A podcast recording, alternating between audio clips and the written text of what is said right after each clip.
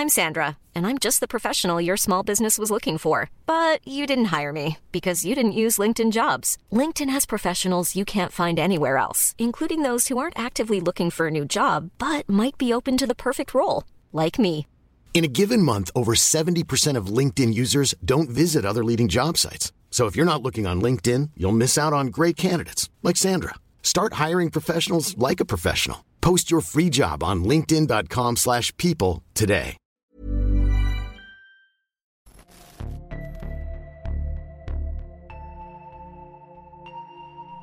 L'infiniment petit et l'infiniment grand sont deux choses qui m'ont toujours fasciné, et que j'ai toujours eu du mal à conceptualiser.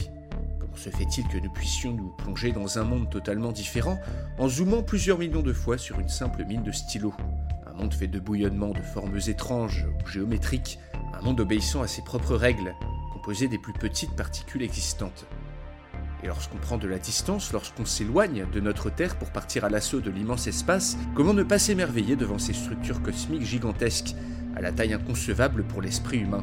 Comment ne pas être fasciné par ces trous noirs menaçants, ces immenses nuages qui s'étalent sur des années-lumière? Comment également ne pas remarquer les similitudes entre ces deux extrêmes? Ça fait des années que je me demande que va-t-on encore pouvoir trouver de plus grand ou de plus petit? Vers quel monde fascinant et incompréhensible pourrait bien nous emmener cette quête? Trouverons-nous une limite?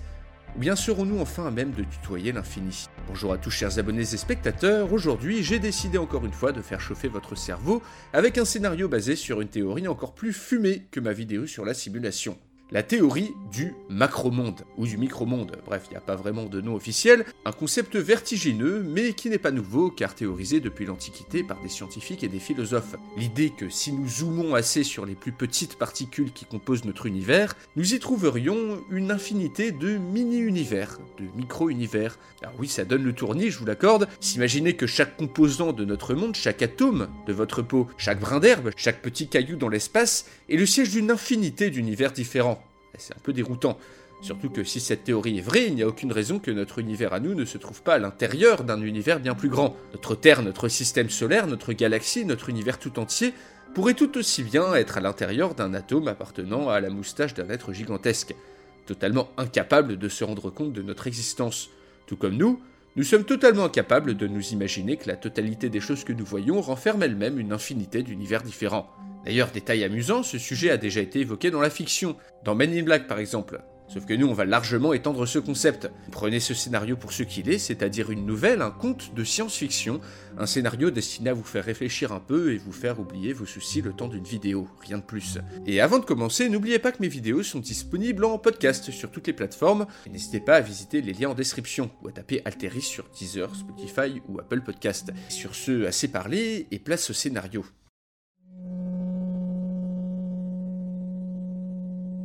Nous sommes en 2055, au beau milieu des Alpes suisses.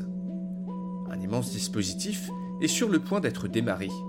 Il s'agit du plus grand accélérateur à particules jamais construit.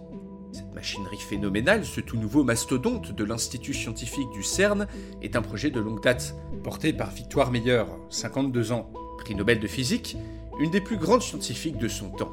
Malgré son âge, elle ne peut s'empêcher de piaffer d'impatience comme une petite enfant. Bientôt dans cet immense tunnel sous vide, qui s'étale dans un cercle de plus de 300 km de diamètre, des particules seront lancées à des vitesses phénoménales accélérées par des milliers d'aimants supraconducteurs, puis finiront par s'entrechoquer, par se pulvériser pour exploser dans des gerbes que les scientifiques examineront avec la plus grande attention. Le but? Observer les plus petits composants de la matière. Les résultats étaient attendus de pied ferme, d'autant plus que ces dernières années, la recherche avait avancé à pas de géant, en grande partie grâce à Victoire.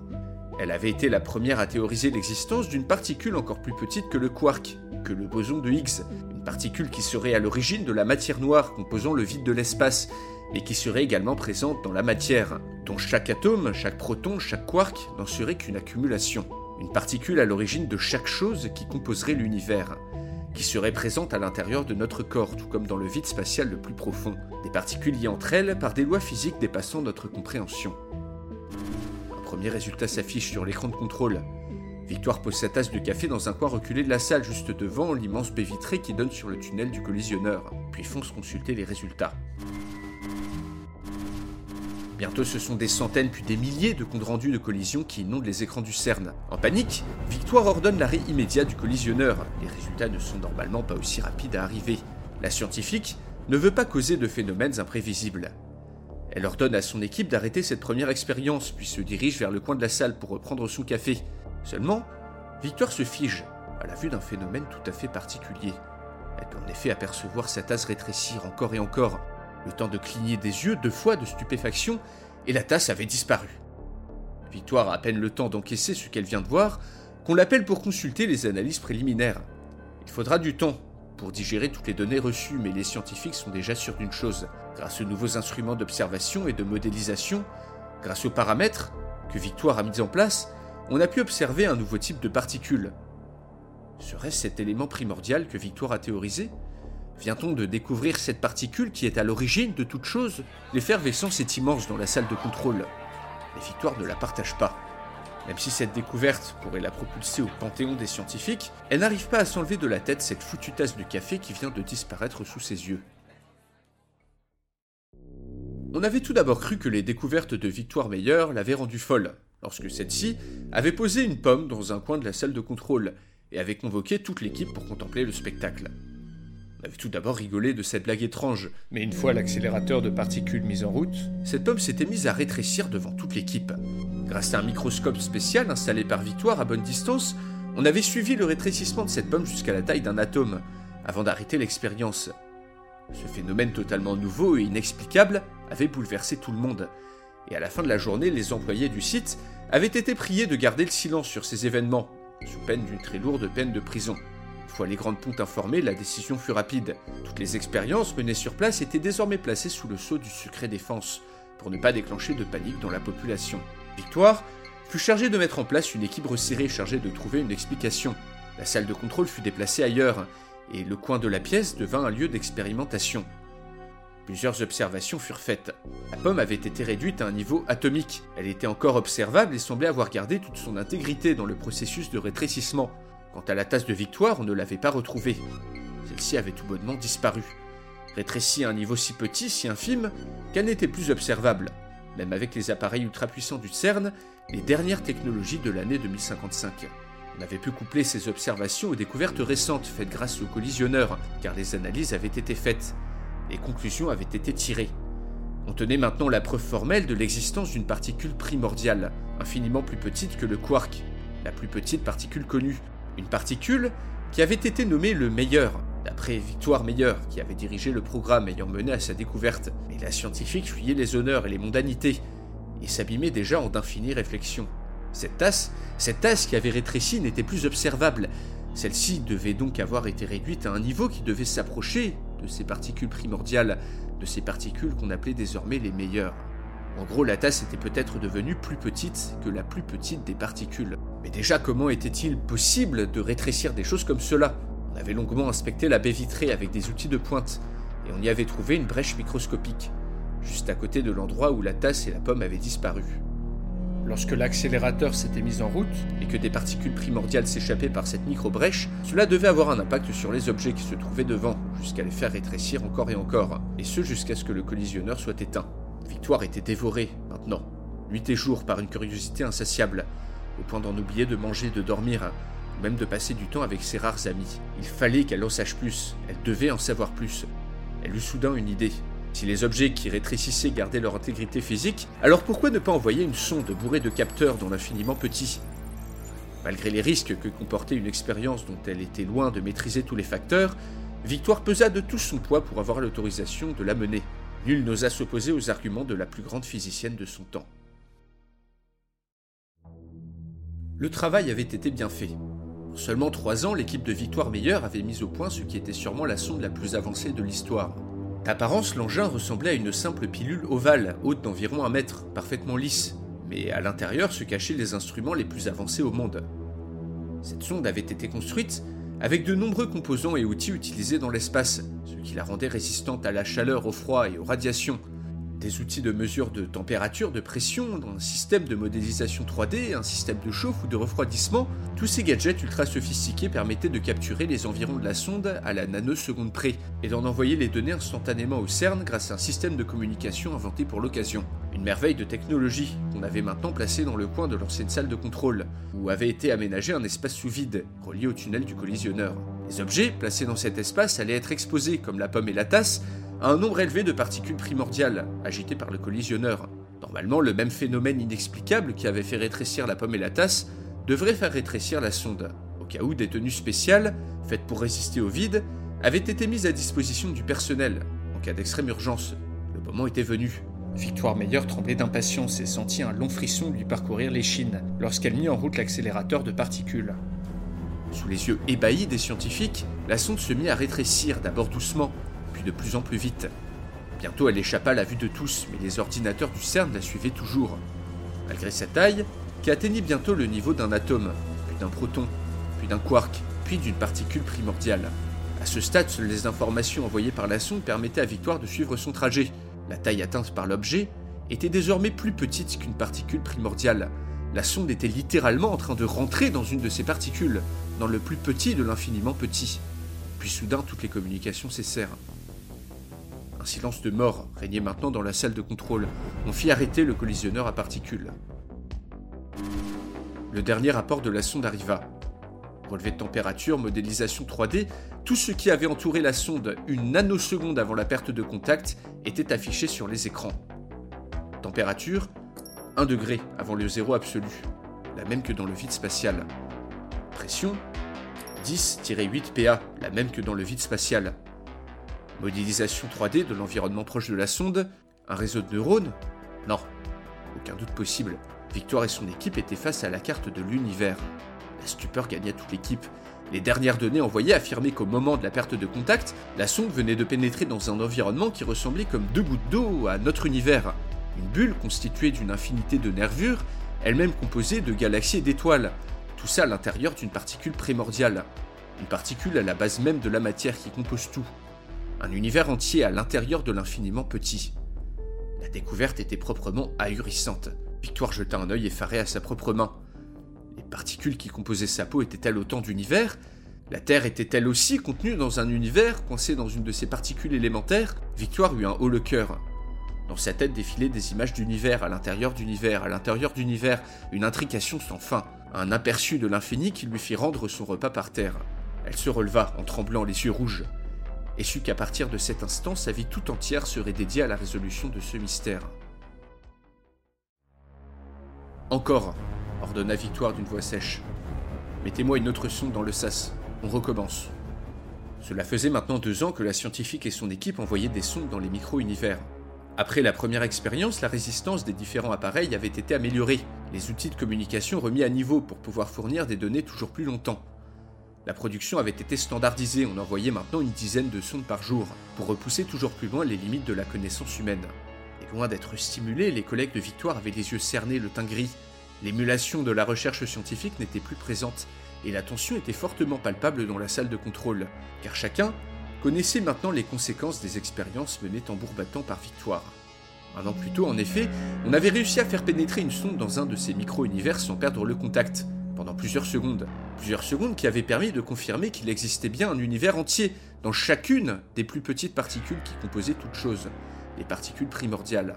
Les modélisations 3D envoyées par les sondes étaient formelles, ces micro-univers étaient soumis à des règles physiques plus ou moins similaires aux nôtres, et contenaient des nébuleuses, des galaxies, des planètes et donc potentiellement de la vie.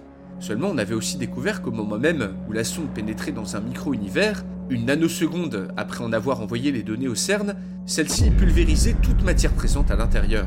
En effet, même si pour les scientifiques la taille de la sonde était minuscule, lorsque celle-ci pénétrait dans un micro-univers, elle en remplissait la totalité pendant un très bref instant, avant de continuer à rétrécir. Toute la matière solide contenue dans ce micro-univers était donc tout bonnement réduite à l'état de particules. Un univers entier pulvérisé en une nanoseconde. Mom deserves the best, and there's no better place to shop for Mother's Day than Whole Foods Market. They're your destination for unbeatable savings, from premium gifts to show-stopping flowers and irresistible desserts. Start by saving 33% with Prime on all body care and candles. Then get a 15-stem bunch of tulips for just $9.99 each with Prime. Round out Mom's menu with festive rosé, irresistible berry chantilly cake, and more special treats. Come celebrate Mother's Day at Whole Foods Market. Life is full of what ifs. Some awesome, like what if AI could fold your laundry? And some, well, less awesome, like what if you have unexpected medical costs? United Healthcare can help get you covered with Health Protector Guard fixed indemnity insurance plans. They supplement your primary plan to help you manage out of pocket costs. No deductibles, no enrollment periods, and especially no more what ifs. Visit uh1.com to find the Health Protector Guard plan for you. Par une sonde d'exploration envoyée depuis le macro-univers du dessus. Un génocide, tout simplement. Rapporté froidement par les ordinateurs qui récoltaient les données de chaque sonde. Petit à petit, les membres de l'équipe de Victoire avaient compris la portée de ce qu'ils faisaient. À chaque sonde envoyée dans l'infiniment petit, ils détruisaient la totalité d'un univers, un univers certes microscopique à notre échelle, mais un univers tout de même. Cela avait vite causé des conflits éthiques dans le personnel, et Victoire se montrait inflexible.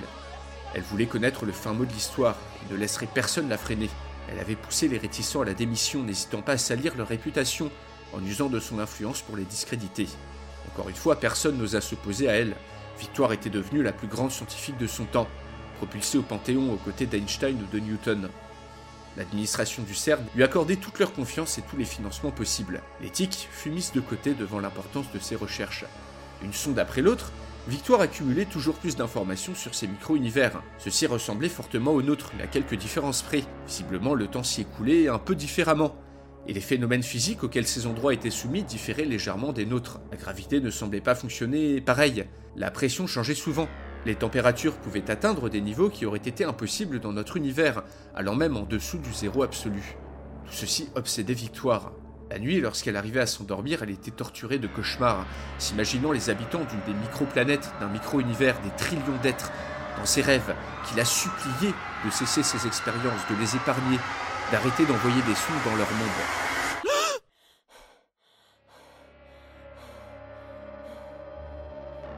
Mais pour Victoire, ces êtres invisibles à l'œil n'étaient que des données sur un ordinateur, qu'il était facile d'ignorer la plupart du temps, lorsqu'elle ne dormait pas. La journée était historique au CERN. On avait réussi à faire rétrécir une sonde assez longtemps pour la faire atteindre un micro-univers dans un micro-univers.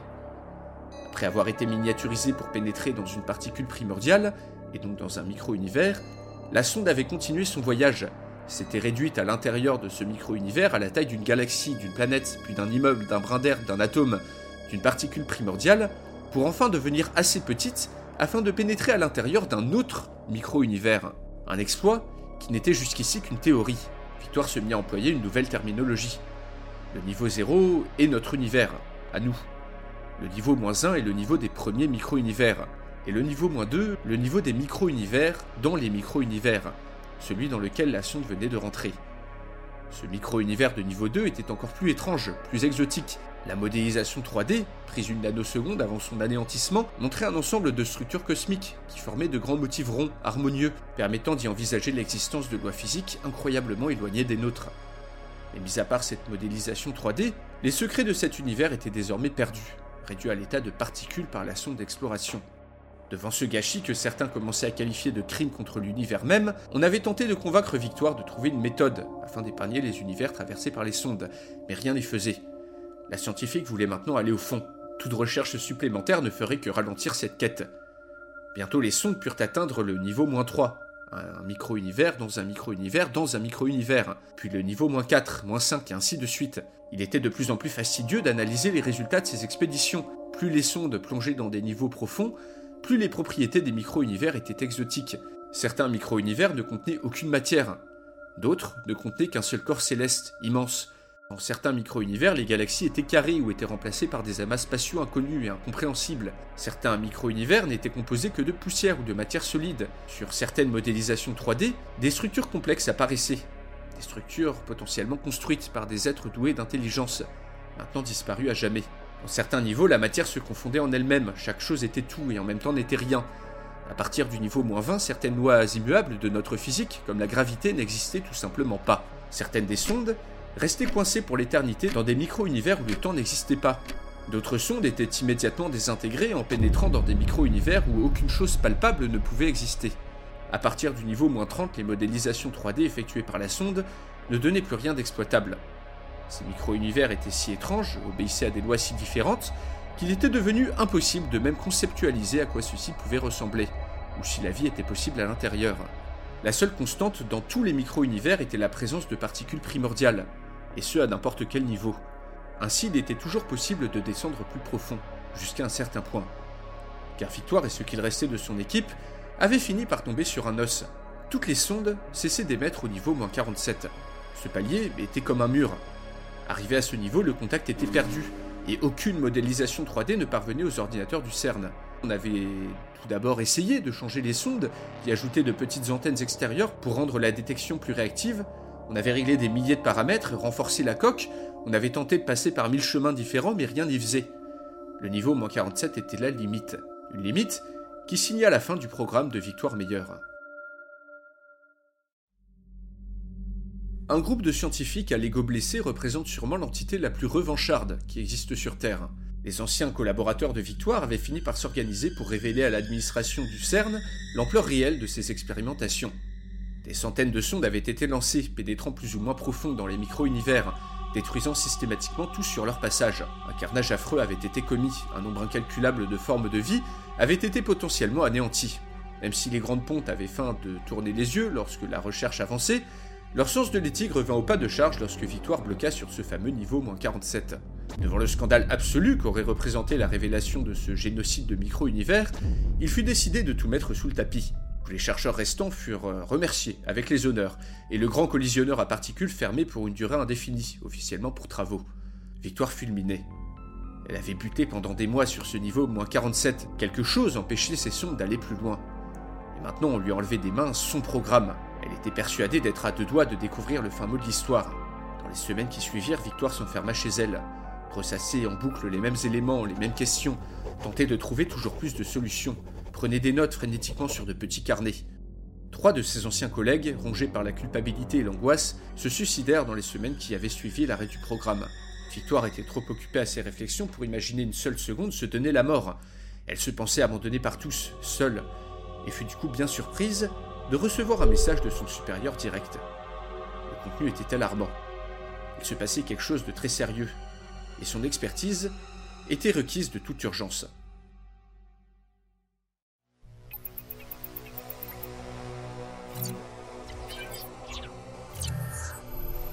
L'objet céleste 2055 SG1 était selon les astronomes apparu d'un coup, non loin du centre de la Voie lactée, comme sorti de nulle part. Le scientifique comprit très vite pourquoi on l'avait convoqué. Non seulement ce mastodonte ressemblait énormément au sonde qu'elle avait envoyé dans les micro-univers, mais en plus, celui-ci grandissait à une vitesse effarante. En quelques heures, l'objet avait atteint la taille de 10 puis de 15 soleils, grandissant sans cesse à la pure horreur des scientifiques du CERN. Figé devant la modélisation 3D de l'objet, Victor faillit défaillir reconnaissant la petite antenne. Une petite antenne qui était la marque de fabrique d'une des premières sondes qui avait atteint un micro-univers de niveau 47. Cette même sonde qu'elle avait miniaturisée pour voyager dans l'infiniment petit avait été tout simplement renvoyé. Le processus de rétrécissement avait été inversé, et la sonde qui maintenant grandissait au lieu de rétrécir avait traversé toute une série de micro-univers dans l'autre sens, pour arriver dans l'univers de la personne qui avait envoyé la sonde, via un chemin différent. Victoire se rendit immédiatement compte du danger mortel qui pesait sur eux. Comme lors de ses expérimentations, elle savait que cette sonde, en grandissant, finirait par prendre tout l'espace disponible dans leur univers et l'anéantirait, avant de passer au monde du dessus, au macro-monde, au niveau 1. Elle savait également que l'humanité disparaîtrait bien avant, car en grandissant, cette sonde allait avec la gravité attirer tous les objets célestes de la galaxie. Le système solaire serait attiré par cette immense masse, et ce de plus en plus vite. Les planètes changeront d'orbite, puis toute la galaxie s'écrasera sur la surface de la sonde. Victoire comprit instinctivement ce qu'il s'était passé. Une hypothèse qu'elle avait envisagée, mais qu'elle avait espéré fausse jusqu'au bout. Une forme de vie. Une civilisation s'étendant sur un ou plusieurs micro-univers de ce niveau moins 47 avait vu l'arrivée des sondes de Victoire comme une menace existentielle. Et a raison. Ce fameux mur n'était pas dû à des contraintes naturelles, mais très certainement une civilisation extrêmement avancée, qui, consciente de la menace, avait certainement mis au point une arme, un outil, pour inverser le processus de miniaturisation et ainsi retourner la sonde à l'envoyeur via un chemin un peu différent. C'était un jeu de ping-pong géant et destructeur dont l'humanité allait bientôt être les prochaines victimes. C'est foutu pour sa victoire. Si mon hypothèse est juste, c'est l'intégralité des sondes envoyées au niveau 47 qui retourneront ici. L'humanité ne pouvait rien faire d'autre que d'assister à sa propre destruction, mais pas elle. Elle ne mourrait pas comme ça impuissante. brûlée par les radiations solaires ou noyée dans des vagues de plusieurs kilomètres de haut. Quitte à y passer, autant repousser les limites de l'exploration humaine. Elle irait elle-même dans le micro-monde. Victoire prétexta avoir besoin de documents importants dans son bureau et fonça vers la salle de contrôle du grand collisionneur à particules. Elle enfila une des combinaisons hermétiques, enclencha le processus de miniaturisation et pénétra dans le sas. Elle sentit un immense fourmillement dans tous ses membres alors que son corps commençait à rétrécir.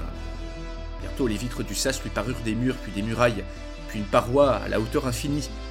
Bientôt l'aspect lisse du sol devint une surface irrégulière, poreuse, pleine de trous, puis les petits creux du sol devinrent d'immenses cratères. Victoire, le premier humain à visiter le micro-monde, était en extase. Elle tombait et tombait encore dans un vide infini, au milieu de formes improbables et merveilleuses, se demandant si elle serait toujours consciente au moment d'arriver au niveau moins 47.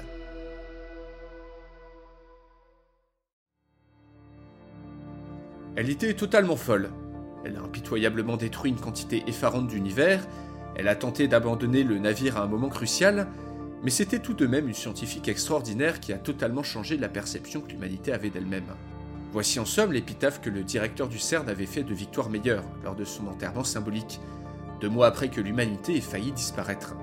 La nouvelle était arrivée, alors que Victoire était déjà dans le sas de miniaturisation.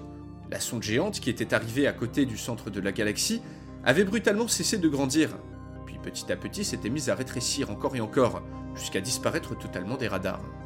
Deux jours après cet événement, une autre sonde était apparue, cette fois-ci du côté de Proxima du Centaure, mais celle-ci avait à peine eu le temps de grandir à la taille d'une planète qu'elle s'était également figée, puis avait commencé à rétrécir.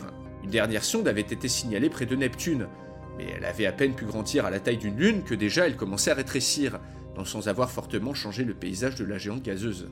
Aucun incident n'avait été signalé depuis. Le directeur du CERN avait décortiqué lui-même les notes personnelles de Victoire Meilleur. Cela avait permis d'éclairer quelque peu la situation. L'explication qui faisait aujourd'hui presque consensus était la suivante. Le processus de croissance des sondes avait été stoppé par une civilisation présente dans le macro-monde, dans le niveau 1. Une civilisation qui aura détecté dans notre univers la menace de cet objet, l'aura stoppé par un moyen inconnu avant qu'il ne grandisse assez pour détruire notre univers, et pénétrer dans le leur en grandissant encore. Une macro-civilisation tellement avancée qu'elle était capable de détecter ce genre de menaces dans l'infiniment petit, et de les contrer perception de l'humanité sur ce qui l'entourait avait été transfigurée. Peut-être qu'une autre civilisation avancée n'existait pas dans notre univers, dans tous les cas il était maintenant sûr que la vie existait dans le micro et dans le macro-univers. Il se pouvait même que des micro-civilisations et des macro-civilisations se fassent la guerre en miniaturisant ou en agrandissant des objets et en se les renvoyant de part et d'autre. Ne sut jamais ce qu'il advint du corps de Victoire Meilleur, déjà miniaturisé pendant de longues minutes avant qu'on arrête en catastrophe le collisionneur à particules. Le directeur du CERN s'était rendu après l'enterrement dans la salle de contrôle, là où toute cette folie avait débuté. En regardant le sas de miniaturisation vide et inerte, le directeur s'abîma dans quelques réflexions. Nul ne savait à quel niveau le périple fou de Victoire l'avait emmené, ni dans quel monde étrange elle évoluait. Peut-être avait-elle eu raison de s'enfuir, elle en savait trop. De toute manière, les grandes pontes avaient décidé d'enterrer toute l'affaire. La présence d'objets célestes qui grandissent et rétrécissent de manière inexplicable aurait été mise sur le compte d'anomalies de détection. Puis quel intérêt d'ébruiter cette découverte, de vivre dans la crainte constante qu'un objet puisse émerger du moindre endroit, de la moindre cellule, du moindre atome, pour grandir et détruire l'univers? Ou de se dire qu'une sonde gigantesque pourrait d'un coup entrer dans notre univers et l'anéantir en une nanoseconde, et de savoir que la seule chose qui puisse nous sauver est le bon vouloir d'une macro-civilisation ou d'une micro-civilisation extrêmement avancée. Qui croirait de toute façon? L'humanité n'était pas encore prête pour de telles révélations, on ne pouvait rien faire pour se prémunir du danger. En sortant de la salle, le directeur se demanda à quel point les habitants du micro-monde différaient de nous, et il se prit à espérer qu'ils ne soient pas trop rancuniers.